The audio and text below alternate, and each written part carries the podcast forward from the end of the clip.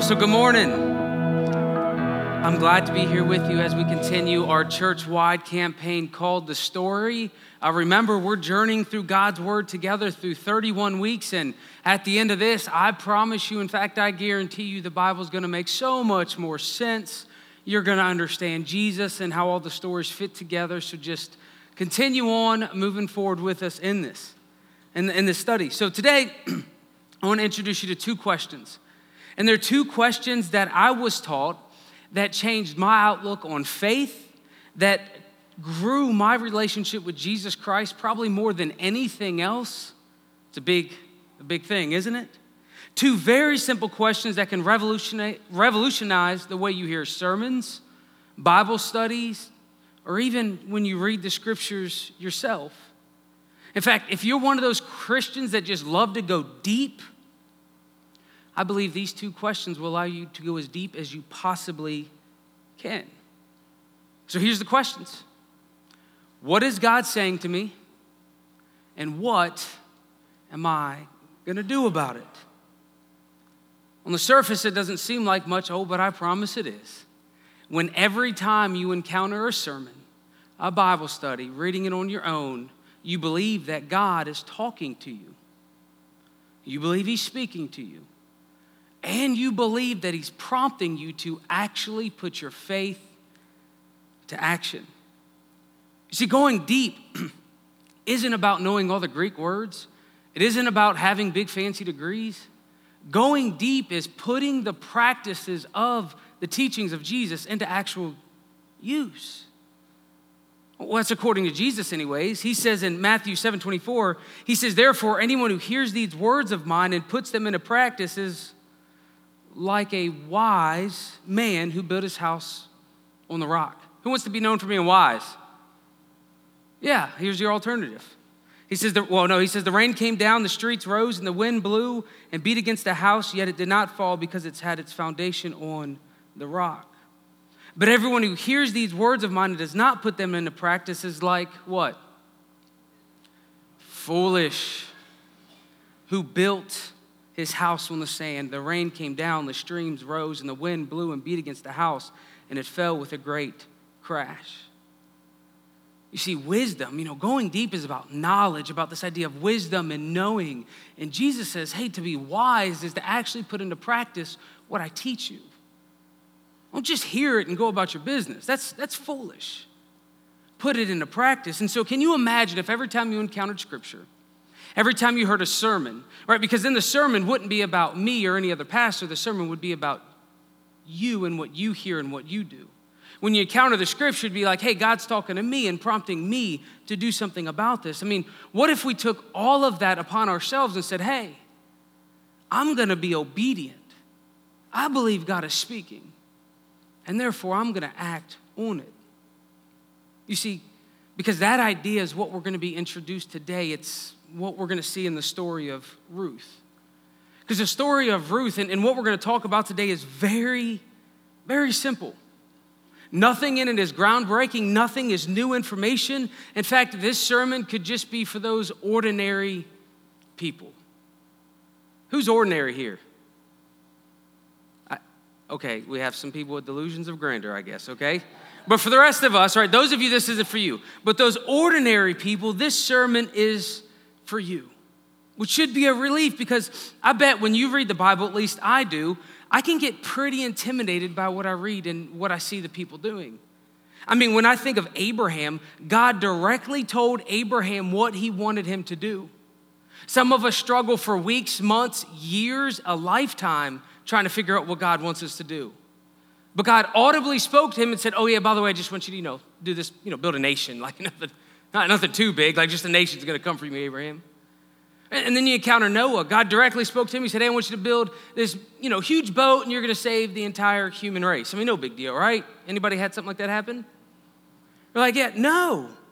I mean, so we get these characters and it gets intimidating. I mean, think about Moses. Hey, you're gonna rescue, you're gonna do some like parting the sea. I'm sure many of us have tried, right? You went down to the river, you tried to part, it didn't work.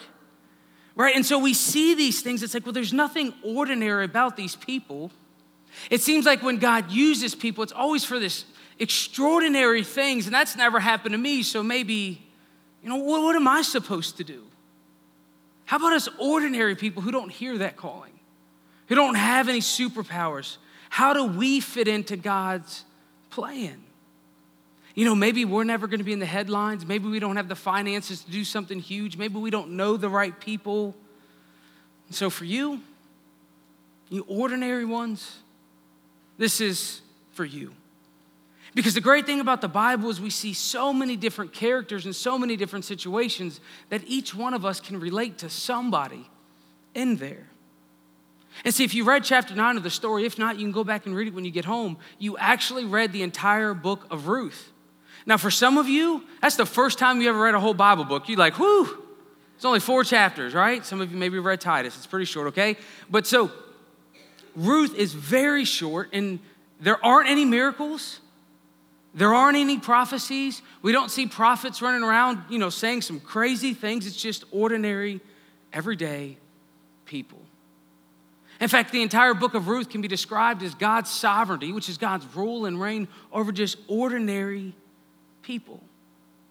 The book starts off by telling about a character named Naomi who loses her husband. And she has these two sons, and they end up dying too. So it's just her and her daughter in laws who have to make a journey back home. So Naomi lost her husband. The two women are there with their husbands. They end up dying, and so you just have three single women living in a foreign land by themselves. Now, what kind of situation would that have been, been like back then? Yeah, terrible. Women had no rights. And so Naomi decides, she goes, Hey, I'm gonna go back home to my people. Her husband took her out of, of the promised land. Okay, by the way, this happens during the time period of Judges, what we looked at last week. And so they left a land. They're living out there. Their husbands died. The men died. So the women are going, hey, what do we do next? Naomi says, I'm going to go back home to my people. She tells her daughter in laws, hey, you're young enough. You can get remarried. I can't. I, you know, I'm too old. My, my time's past. I'm going to go back to my people. Y'all go back home. You go find more husbands. One daughter in law decides, okay, you know, put up a little bit of fight, but says, you know what? I'll go home. And she went back to her mother's house. But not Ruth. Ruth wants to go with Naomi. Naomi says, No, you're young. You're a widow. You still have time to have kids. You still have time to do all this stuff. Just go back home. But look what Ruth says. Ruth replied, Don't urge me to leave you or turn you back from you. Where you go, I will go. Where you stay, I will stay. Your people will be my people, and your God, my God. Where, where you die, I will die, and I will be buried. May the Lord deal with me ever so severely if even death separates you and me. And so, this is a huge commitment made by Ruth. I mean, some of us would love to get away from our mother in laws as quickly as possible. Amen? Not me, all right? My wife's in this service, not me, okay? But she said, No, I'm gonna be with you. I mean, Naomi has nothing to offer. She doesn't have any money, she doesn't have any sons, she doesn't have anything to give her. She's poor. Naomi, I mean, Ruth could easily go find somebody else, and she says, I'm to be right here with you. So Ruth is just an ordinary person. But she was extraordinary to Naomi. Naomi didn't have anybody else. I mean, why would Ruth do this for her? Why not look out for herself? I don't have any money to give her. I don't have any sons to give her. I have nothing I can give her, but yet Ruth is right by her side, walking right there with her. And so they go back home, they go back to Bethlehem. Ruth has to take care of the family because there are no men to work. And so Ruth goes out into the field to pick up the leftover grain. You see, in Israel, they had provisions to take care of the poor. They allowed foreigners, widows, and, and poor people to gather the grain from the corner of the fields. They would leave those for them. They would harvest the middle, but the outside was, it's kind of like a welfare system to take care of other people. So they would go there to pick it up. And when Ruth went to this particular field, she ended up in the field of Boaz, who was a relative of her father in law. She didn't know this at first, and he found favor on her. He said he would protect her, He'd allow her to get grain from the field. In fact, he'd give her a little bit of extra. She said, Well, why would you do this for me? Well, I said, Well, because I heard what you've done for Naomi. Look what he says. Ruth 2:15 As she got up to glean, Boaz gave orders to his men. Let her gather among the sheaves and don't reprimand her. Even put some out of the stalks for her from the bundles and leave them to pick up and don't rebuke her. So instead of just letting her work the field and let her, her just pick up the leftovers, say, no, give a little bit of extra. Make sure she gets some of the good stuff. In fact, don't rebuke her, don't reprimand her, which means, hey guys, this young single woman out here working, leave her alone. Don't harass her, don't bother her. Let her do what she has to do. And so he continues to give her extra food, to continues to take care of this family, and he showed her favor because of her actions for Naomi. Well, Naomi got excited about this. Naomi was like, hey, this guy's taking care of. This is awesome. Perhaps he will be our family redeemer. Like, we don't have family redeemers nowadays, do we? Here's what a family redeemer was. Many of you probably know. A guardian redeemer, family redeemer, was a law Israel had which gave the right for the next person in line after a husband or father or somebody died, someone else in the family could redeem the land. So, evidently, when Boaz left Israel, he left behind land. Maybe it was foreclosed on, maybe it was repoed. We don't know what happened to it, but somebody else now had the land. But because everything was divvied out when, you know, Israel got the promised land, it was divvied out among tribes, they all had their own plots. So a family redeemer could come in after their death, buy it back so it can stay in that family's line. And so Ruth asked Boaz to be this person hey, will you redeem our family? He chooses to do so, but says, hey, I, I, I actually don't have the right. There's somebody else ahead of me. Somebody else has first claim. Let me work it out with him. Let me see if he will redeem it. And if not, I will. And so Boaz goes to the man and says, Hey, do you want to redeem this land? The man's like, Yeah, I want to buy the land. I mean, why not? I have the money. Why not have extra land? Then it can go to my inheritance. This will be great. Well, Boaz throw in, well, if you redeem land, you got to marry Ruth. But the thing is, he didn't actually legally have to marry Ruth. Boaz does this in front of the elders and puts the man on the spot. Like he calls him out. Oh, you're going to buy the land, but you're not going to take care of that man's family? And the guy's like, Well, I can't do that. Boaz says, Well, I will. He says, I'll not only buy the land, I'll make sure to marry Ruth. And here's the interesting thing when he marries Ruth and has children with Ruth, that first child is the previous husband's child. It's a way because family names were extremely important. So, a way for his, the, the husband who passed away, who didn't have any children, the way for his line to continue was by Boaz saying, Hey, I'm going to have a son for you. I'll, I'll, we're going to have a child, and I'll take care of it, but it won't carry my name. In fact, I'll buy land, and, and it'll be his land or her land. This, I'm going to buy this for them. Like, this is an extraordinary thing. This is well above and beyond the idea of a stepfather. This is doing this completely for somebody else. And so he does. He marries Ruth. He redeems the land, and that child, which is really the big part of the book, the child is Obed, who is the father of Jesse. And Jesse is the father, the great, excuse me, and this is um, the great grandfather of soon to be King David. And so this is, this is in the scriptures to show us, because we're about to get to the stories of this guy, King David, who you probably know, and at least you know from David and Goliath, right? Yeah, same guy ends up being king. He didn't, he didn't stop at the shepherd thing. Becomes the big king, the one that does great things, which is the line that King Jesus comes from later. So, this is a story of heritage that God uses these people just doing ordinary things and is doing amazing things through them. You see, this story is very different than other Bible stories. Just regular people with regular jobs, with regular abilities, living life, but we see God working behind the scenes through them through the larger redemption plan. But you see, Ruth and Boaz were intentional about their efforts. So, the bottom line, the main idea for you to take away today, it's nothing you haven't heard before, probably, but it's you may be ordinary, but you can be extraordinary to someone in need. You may be ordinary, but you can be extraordinary to somebody in need. You see, Ruth was just an ordinary person. In fact, she wasn't even Jewish, but she has a book named after her in the Jewish scriptures. How about that? It's pretty amazing, isn't it? Just an ordinary person who decided to go the extra mile for her mother in law. She wasn't forced to, didn't have to. She had every right to take care of herself, watch out for her needs and her family and her kids, but she didn't. And I guarantee you she was extraordinary to Naomi, who had nobody else. And we see Boaz, who's just an ordinary man. He stepped up to take care of a family in need. And if you're in a blended family, you have to deal with stepdads, stepmoms, and if you've ever had to go through that, you understand the importance of that, of somebody else coming in and, and helping your family and trying to pick up the pieces. So Boaz was extraordinary, made sure they had the food to eat, redeemed the land.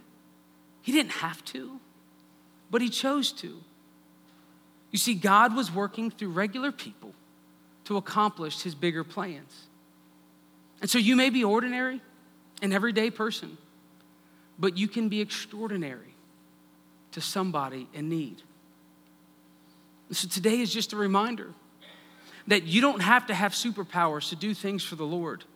In fact, everything you have may seem so small and insignificant. What you have to offer other people may not seem like a big deal to you, but to somebody in need, you may very well be the answer to a prayer. You say, well, God could never use me. Sure, He can. He absolutely can. But with there being so many needs and so many things we could do, it can become absolutely overwhelming. If you're like me, you can get so caught up trying to figure thing out, everything out before you do it, you end up doing what? Right, nothing. You're like, oh man, I, you know what? This is just too big. I won't do anything. There's too many needs, too many homeless people, so I just won't help any of them, right? No. The best advice I ever heard on just kind of putting faith to action is do for one what you wish you could do for all. Very simple. You wish you could take out all of world hunger. Go for it. But start with that person down the road who doesn't have enough to eat. Just do for one what you could wish you could do for all. Because you never know how little tiny things you do may impact somebody's life. You see, for me, as I told you before, I was, I was a terrible student. I had terrible grades. I had an attitude problem, got suspended all the time. I'm not proud of that, but it's just to paint a picture, okay? I was bad, right? Just wasn't a good kid. I grew up in a very broken family, and when I was in high school, I hadn't known my dad for very long. And, and if you've ever been through that, maybe some of you have, if you meet your dad when you're a teenager, how well do you think that goes over? Right, all my teenage attitudes with that bitterness. Yeah, I was pretty rough, okay? And so he, he couldn't speak into my life. Had a great stepdad who married my mom a little bit before that, but again, I was a teenager with a stepdad. How well do you think he could speak into my life? Right, paints the picture. Wasn't a good, wasn't a good kid. And when I was in school, I got in trouble all the time, usually for talking. Surprises all of you, doesn't it? I got in trouble for talking and being disruptive. And usually I thought school was my social hour. I surely wasn't there to do schoolwork or learn anything. I was there to socialize. And then how dare my teachers tell me I'm not allowed to talk? I didn't find that very nice. So I, I was very disruptive. It was my life. And so during that time, I was also working as an electrician, uh, elect- electrical apprentice. And as you know, most construction work happens during the day. So I would get out of school early. I would go do some construction, but I could only work a couple of hours and I wasn't, didn't have the money I needed to take care of, you know, my car and all that stuff I, was, I bought. And so my friend got me a job at a car wash, just working on Saturdays to earn some extra money. Wasn't a big deal, but I took my talkative and authoritative, you know, issues with authority problems to the car wash. This is a big thing. They had a lot of moving parts. But the general manager noticed something about me. He said, This guy likes to talk. And he's bold. Because some of the stuff I said, it took boldness, I promise you. And he did something different. Instead of rebuking me, instead of yelling at me, he spoke into my life in a positive way. He told me I had great potential. He told me I could be a great leader one day. He told me he believed in me. And outside of my mother, I had never heard those words before. Not from one school teacher, not from one coach, nobody. You see, his name was Kelly Paget. And at 16, 17 years old, he changed the course of my life. Now, I had plenty to work on, don't get me wrong. I was still rough. But instead of firing me, he said, This guy seems like he's made out for sales. Let me teach him how to use what he can do in a positive and productive way. And do you know at 16 years old, working 25 hours a week, I made more than all of my teachers? I'm not joking. I was in marketing. They got mad at my pay stubs.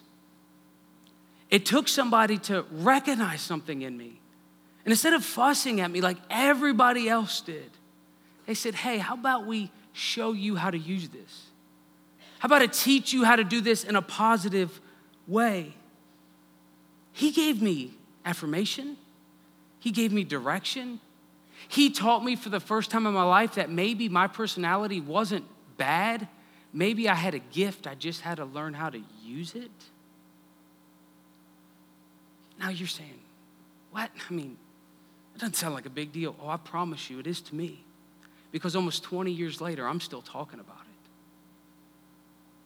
it. A general manager at a car wash decided to take this punk kid and speak positive into his life.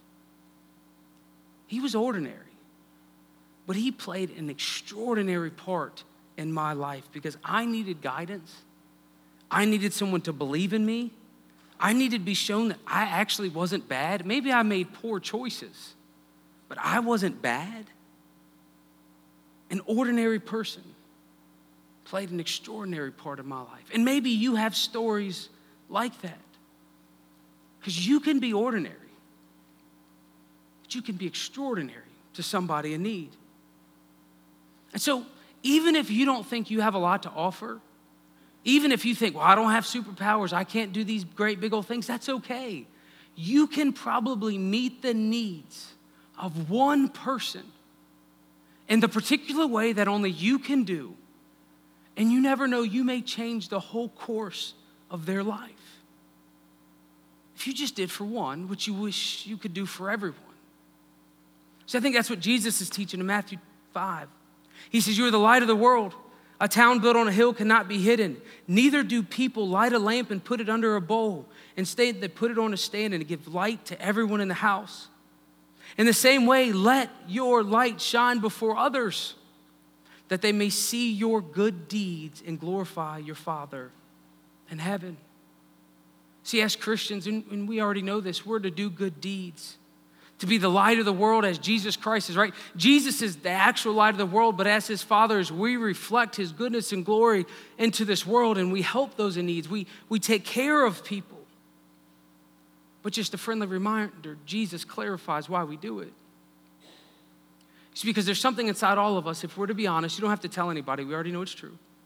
There's something inside of all of us that likes glory, that likes praise we like people talking good about us. We're like, yeah, man, can you believe what they did?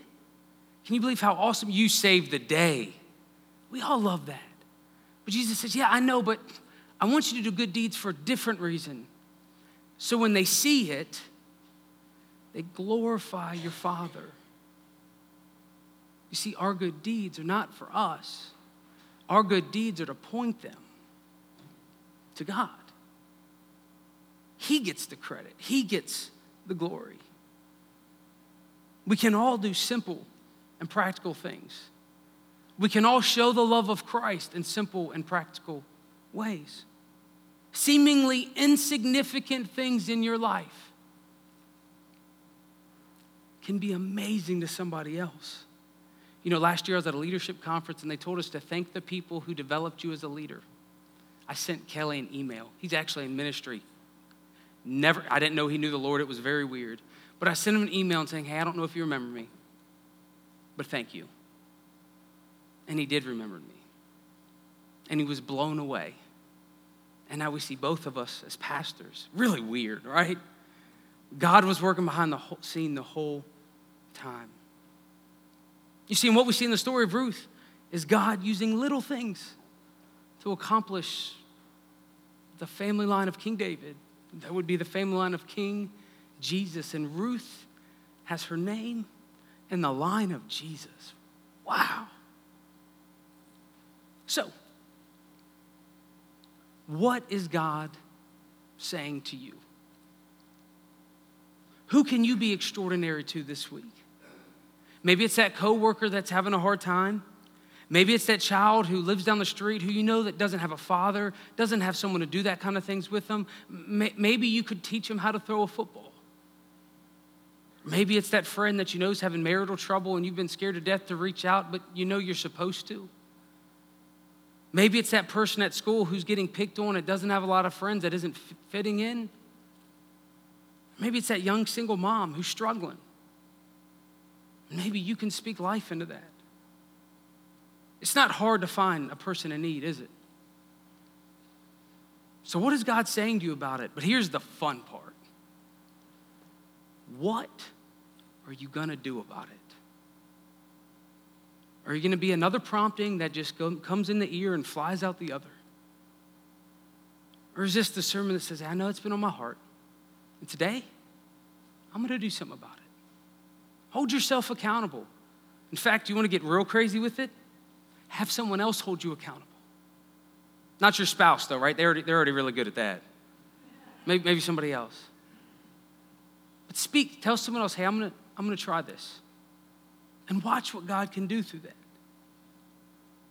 Will you pray with me? Heavenly Father, we come to you today and thank you for the gift of speaking to us, not, not only through your word, but through your Holy Spirit. Father, we know that you are alive and active in our lives.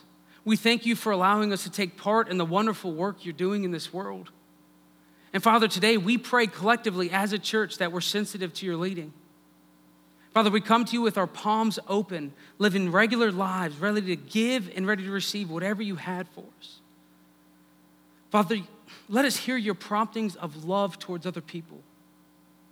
With all the distractions we have, with all the busyness we face, Father, I pray that we are sensitive to your leading. And then, Father, I pray that you give us the boldness to step up to that task, to follow through on just showing the love of Jesus Christ in simple and practical ways. Father, I pray that we don't push them aside, but we act when you're leading. Because, Lord, as we pray, we know others are praying for help. And may we be that answer to point them back to you. To the name of Jesus Christ, we pray. Amen.